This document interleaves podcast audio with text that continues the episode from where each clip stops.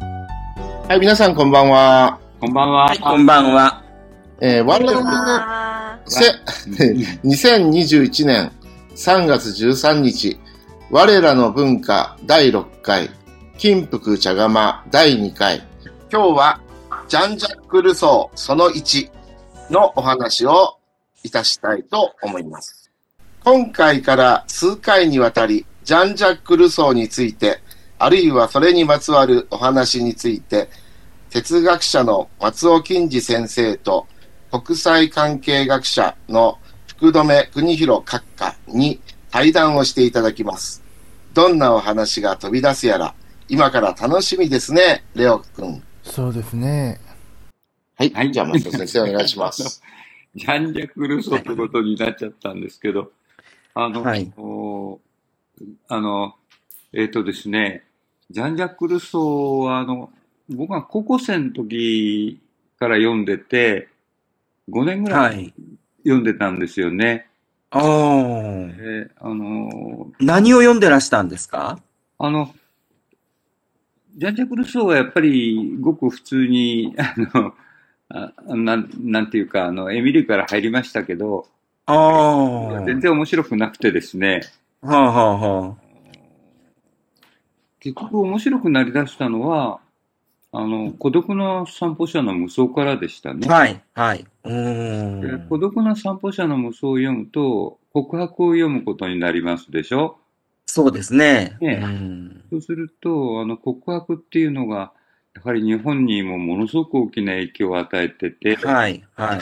で、社会契約論がまたまた、まあ日本と言わず、世界に大きな影そ響をうです与えてね。いるわけうですよね。ん。で、まあ、そうですね。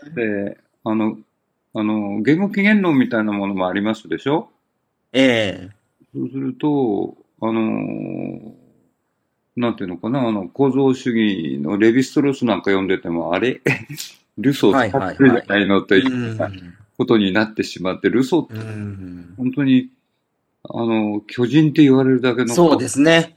うんなという。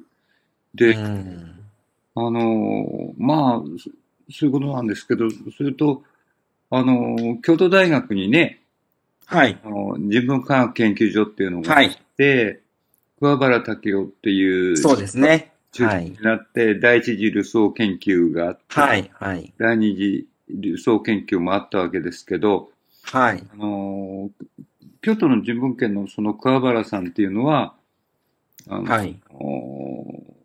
結局、ルソーは巨人すぎちゃうので、そうですね。あのうんフランス文学の方だと文学的にしかうん手。に負えないし、はい。で、社会契約論になると、法学部の方にそうですね。まあ、政治、政治思想の、なってしね、まう。あの、重要な、あれになってええる。まあ、それぞれをとうんトータルで統合的に見るというのはなかなか難しいですよね。ですよね。うんええ特に現代になればなるほど、どんどん細分化して、専門化してくると、うんや。はりもうそれぞれの専門に即した形で、うんある一面を見ていくということになってしまいますものね。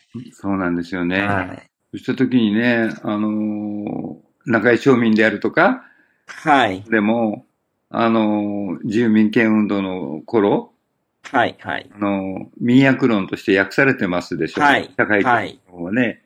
で、あの、学校でも習いますからね。そうですね。あの、うんみんな知ってるはいるんですけど、はい。はい。はてさてじっくり読むとどういうことになるのかなっていううのんがありますよね。うんそうすると、法律、法学部の方で読むのだろうかとか、うん思ってしまうわけですけど、あるいは社会学って読むかなとかいるうんけど、まあ、うんまあ、そそんなこんなで、まあ、50年経ってしまいましたですけど、はい。あの、お驚くべきことが、あのこの金本の文化団で起こって、はい。まあ、あれですよね。あの、うち、うちわ話っていうのは結構面白いと思うので、ちょっとご紹介すると、はい。あの司会の楠本先生がですね、はい。ちょっと所用があって対座したんですよね。ほうん。その時に、福留閣下と、あの、ピアニストの光陽子さんがですね、書店面であるにもかかわらず、置いてかれてしまったということが起こって、はい。それで話をつながなきゃならないというので、 はい、はい、はい。で、りょうこさんが、あの、こんなのがありますけどっていうので見せてくれたのがすごいかったですよね、あれ。そうですね。ねうんそれがあの、クルティウスっていうか、グロティウスっていうか、 の、うん戦争と平和の方だったわけですけど、はい。もう400年ぐらい前の本ですよね。そうですね。あの、こんな本が、あの、そうプチと所有にあそうっていいのだろうかという 驚きもありましたけど。そうですね。うん。さらっとしれっとだ出されてきて、ちょっと度肝を抜かれましたけれど。ねえ。はい。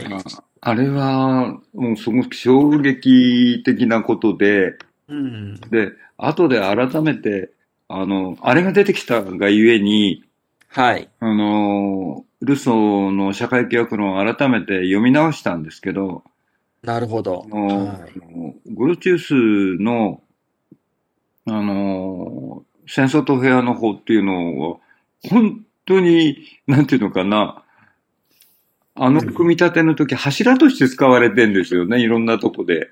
なるほど。うん。でう、そういう読み方ってしなかったので、うん。で、ライバルっていうか、あのーなんていうのかな、ホブズのリバイアさんうんとね、はい。それからジョン・ロックの、からヒュームの流れと、はい。で、気になってたのは、あの、モンテスキューは、はい。ルソーにとって位置づけなのかなとか、うんマキャベリはどうなってんのかなとか、はい、はい、はい、はい。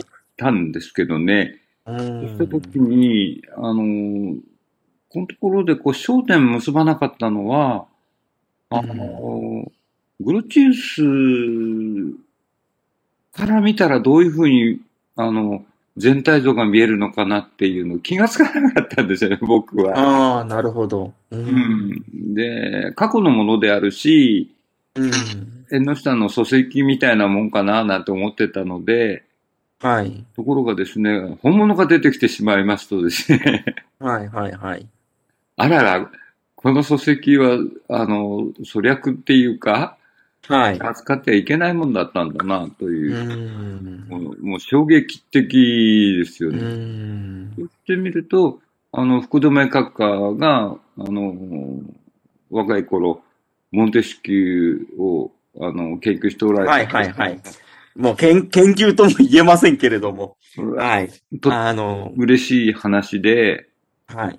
で、あの、こういう全体像をグル、グルチウスからこう全体像を眺めたときに、モンテスキューが、あの、読みが全く変わっちゃったというか、印象変わっちゃったというか、うん法の精神なんかもね、あの、読みが変わってしまいました。はいはい。うんこれは、あの、僕にとっては大変な 出来事でございます。であこういうことって起こるんだなっていうう。んか。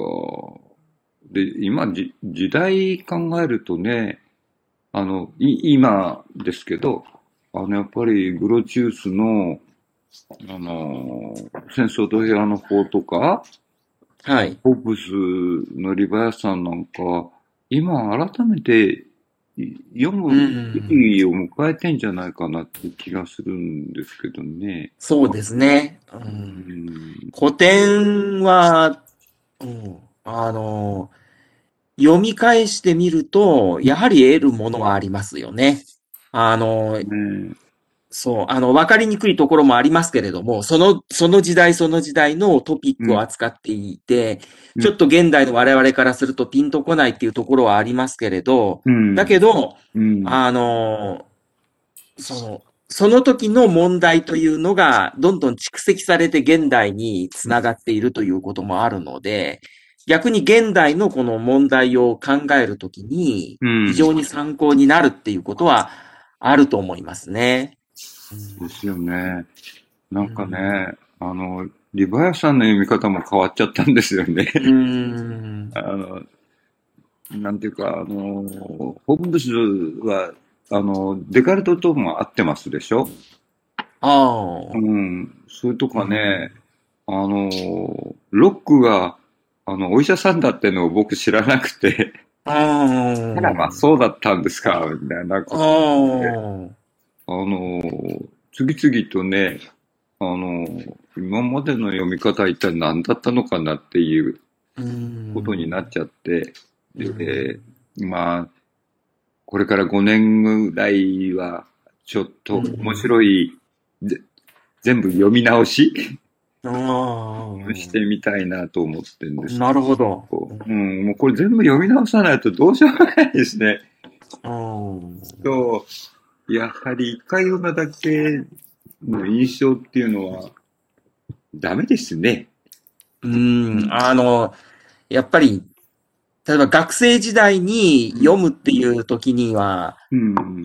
その、やっぱバックグラウンドがないですからね。だから、ねかなりこうう、んよ。読み取るところも一面的だったり、うん。あのーこれで一番実は重要なことというのを結構見落としてたりとかっていうのはありますからね。それがこうある程度、こうまあ年齢を重ねてきて、いろんな世界も分かってくるようになると、うん。あの、それをこう、あの、より視野が広がって、今まで気づかなかったことが、こう、気づく、気づいて、より一層深い読み方ができるっていう、まあ、それが古典を読むっていうことの、まあ、喜びというか、うん。そういうもんだと、ねえ、なんか思いますけれど。ねえ。あの、まあ、ラッセルの方も、あの、そうですね。ラッセルもしかりですね。ですよね。で、あのー英語圏で、あの、コンテンポラリー、コンテンポラリーフィロソフィーっていうか、現代哲学っていうと分析哲学のことで、はい、はい。だけど僕なんかが、あの、若い頃はね、あのー僕は独文だったから、はい。あのーなんですよね、大陸哲学の方だったから、うーん。あらまっていう感じですようねん。随分違うもんだなと思って、はい。うーん、あ、もともと独文、あの、松尾先生、独文の方だったわけですか。そうなんです。独文あの。あ、なるほど。へーで、あのーでも独文っていうのは、あの、どんどんどんどんですね、あの、法律の方も、あの、ドイツ法学だったりしして、はい。あのドイツ語を学ぶ、あるいはフランス語を学ぶっていう人たちが多かったというより、はい、はい。だとフランス語かドイツ語やんないうと、ん。で入試では英語っていう形でしたから、はい、はい、はい。うん。だけど、ドイツ語はだんだんだんだん、あの、人気がなくなりましてですね、フランス語もどんどん、あの、人気がなくなって、うん。あの、某国立大学、日本の頂点と言われてるところではですね、学生たちが、ドバカとかね、フラバカとか言ってうてん、うん。で、先生が一体それはどういう意味ですか って聞いたうら、ん。ドイツ語を選択するバカ、うん。フランス語を選択するバカで、うん。今、うん中国語を選択しちゃダメでしょうって話だっうた。ん。あるいはアジアのね、言語。うん。うん、まあそんなような時代があって、で、うん今はもうその延長線上ですから、うんあのドイツ語とかフランス語。そう。もう、先生たちは危機感に、 もう危機、強い危機感を持ってますよ。もう、はい。あそのの、、せ先生たちの、うん先生が定年になると、もうそこな、なしですね。補充なし。うん、うん。そういう時代になっちゃったんでもう、あの、す。うん研究会とかでうん。顔を合わせると、もう話題は、もう、どうしましょうね。 もう、そこはあれですよ、もう。うどんうやって販路を拡大しますかと。いや、もう販路も拡大もできないでしょう、これはっていう。諦めと焦りと。うんうん、でもね、あの、利点ってのもあったんですよね、僕の場合は。はいはい。あのなんでしょう。うん、旧制高校を研究しないとまずいような状況が僕の場合あええりまして、はい学年誌もやってますので、はい。そうしたときに、はいあの旧制高校とは何ぞやって問うときに、うんフ。ランス語かドイツ語を勉強してないとですね、うん。あの、ヒアリングできないんですよ。あ何言ってるのかがわからないっていう。あ旧制高校って何ですかってなった時に、うん。あの、やはりき基礎に、あの、うん。フランス語を選択するか、あるいはドイツ語をはいは選いはいはい。択したっていうことうがあんって、で、英語じゃないわけなんですようね。ん。で、あの、いろんなことが、あの、 わかりました。けどあの、ま、あの、あまり気がついてないみたいなので、ちょっうとん脱線するかもしれませんけど、うんあのいー、えいえ。うんえっと、旧制高校っていうのは上に、あのー、帝国大学があったわけですよね。はいはい。うん、そうすると、旧制高校を卒業してないと、うんあ。のー、帝大に入るいけないわけですね。資格がなかったっていうことがある。はいはい。で、裏、うん裏返すとですね、旧制高校を卒業すれば、フリーパスっていうことなんですよ。ああ、だか特ら、に大学の、あの、試験ということでは、ないんあでの、なかったわけですね。うんですまあ、し私立大学はまたちょっと違うでしょうけれどもね。あの、私立も同じなんです。あ、そうなんですか。あのおー、旧制高校であれば、どこも、国立もねなるほど。もなんです。あの、定員が。ですかう、なら、るほどあ。の三島由紀夫なんかは、あの、学習院でしょはいはいはい。で、あの、東大法学部入ってますでしうょん。だけど、大きな違いっていうのは、大学入試にはち力点がないんですよ。うん。あの、武者の工事実篤なんかは、もっと時代ですけど、はい。あのビリから3番目で、はい。あの、学習院の旧制を出ても、えと、東京帝国大学に入れると。え。なるほど。志賀平もそうですよね。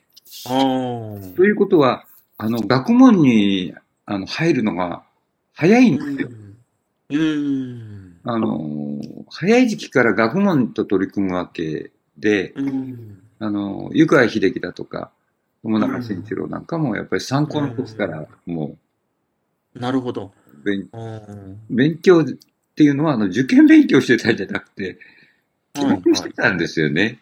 うん。ですから、あの、敗戦後、633戦になってしまって、えはい634か。はいはいはい。 63 6334ですね。ですね。あはいはいしてから、あの、大学入試っていうハードルに向かって勉強するようになったので、はい。うあん。の、学問を始めるのが遅れちゃったんですね。うんで、一番冴えてる時で10代うん。なんですよね。うん。中学校2年生から高校3年生ぐらいまで一番動くっていうか、うん。そういう時ですけど、そういう時に受験勉強やってますから、はい。あの、大学にたどり着いた時はもう、もう、なんていうんですか。もう力、力尽きてるっていう。そう、それで頭固まっちゃってるっていううん。そういうのをね、あの、ヒアリングするとわかるんですけど、そのヒアリングする時にやはりね、ドイツ語 とかフランス語うん。を、あの、旧制高校がどういうふうに、あの、学んでたかっていうのをね、ヒアリングすると、実によく、あの、それが解明できて、うん。面白かったなと思うのは、あの、東大は、あの、ことどい通りを挟んで、隣が農学部でしょああ。今は。はいはい。ところが、あの農学部っていうのは、あの、駒場と昭和10年、12年だったかなあの、キャンパス交換してて、そおこに一ー。校があったんですよ、旧制第一高等学校が。ああ、そうなんですか。うんうん並んでたんですね、ことどい通りをはい。それが何を意味するかっていうと、一体化してたんですよ。うん。帝大と。一高東大ですね。うん。あーで、そこに私立もあって、あの、うん学習院、旧制学習院せ成形とか、武蔵とか、ああ、あああ。の、私立とか国立とは関係なく、なるほど。おーそういうことだったんですね。うん。でも、こういうことっていうのはどうでもよさそうなんですけど、うん。あの、教育を考えるときにはものすごく重要な、あの、であの、東大とね、一体化してたなんて思わないじゃないですか。うん。今の東大と旧制帝大と違うんですよね。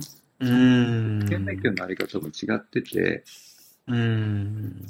すると、あの、今、あの、僕たちはルソーだけじゃなくて、あの、ルソー、あの、ラッセル読んでますけど、はい。あああいうのはね、あの、うん中学校とか高校生ぐらいから、本来なら、旧制だったら当然読んでるですね。うん。うん。だけれど、あの、今は受験勉強が忙しくて、そう。で、うん。ラッセルを読むにしても、うん受験の、受験英語の、うんこの、なんか教材として、あの、読んでいくっていうところがありますでしょそうなんですよラッね。セルにしても。で、そうすると、もうなんかその、うん。そそれをさらに、それ読んだことを、うん。あの、元にして、さらに考えを、自分なりに考えを深めていくっていうところまで、うん。こう、余裕がないですね、そういうことをやる。もう、あ、あ、これはこういうことかっていうことで、あの、もう、ちょ、ちょっと、5、6分ぐらいでちょっともう、そこをこう読ん で、で、それでもう、あ、うんあなるほど。じゃあ、じゃあ次の問題行こう、みたいな感じにこうう、ん。なってきてしまって、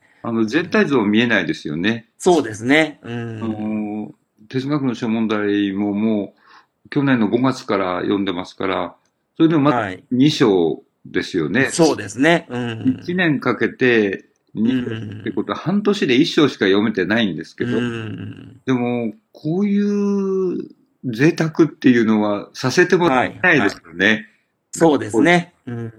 こんなことやってたらだ、あの、大学入試で失敗しそう。 そうそうそうそうそう。偏見うみんたいなね。うん。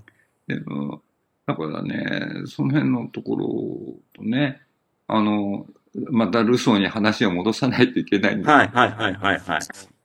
ルソーがいかに、うんあの、巨人っていうか、人類に大きな影響を与えたかそうですね。うん。で、ね、あの、例えばね、あの、僕はあの、国立音楽大学の学長だった、海老沢敏先生ともええ、ええ。話してたんですけど、はい。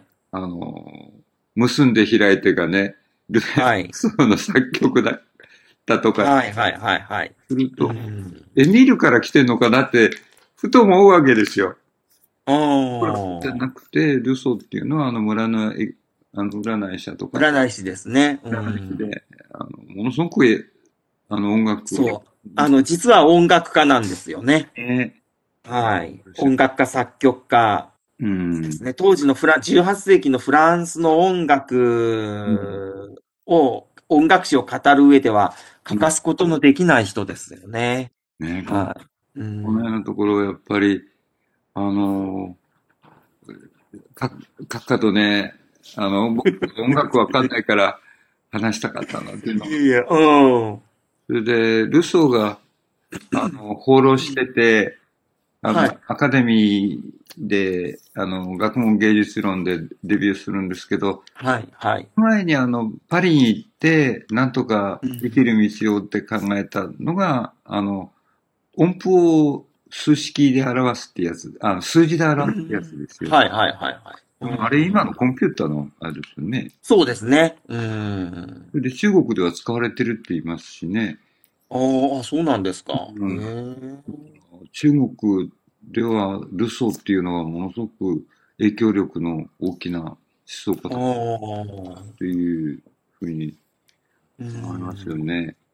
あの、日本、日本の影響力とちょっと違うんだろうなっていうあ。ー日本もね、民権運動の。そうですね。はい。先ほどおっしゃった、そのね、中江町民以来。うん。で、さらにそこから始まって、うん。あの、戦後の、あうんの、桑原武雄さんのうん、を中心としたグループの研究っていうことで、むしろ、18世紀の、いわゆる啓蒙思想の、うんあの、あの、なんというかな、うん。人物、あの、思想家の中では一番日本ではポピュラーなんじゃないですかね。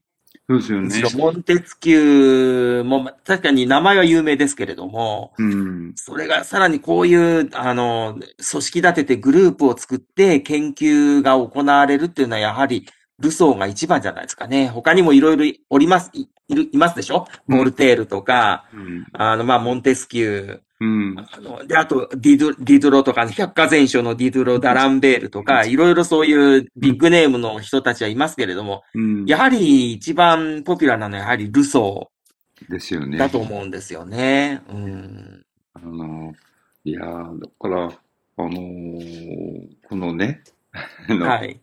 あの、番組でね、いろんな、はい。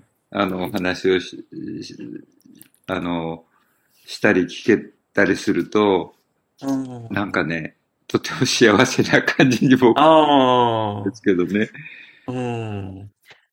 でね、やっぱり、これはあの、田塚良子さんの田塚コレクション の、あのグロチュースの表現その うち、ので、うん。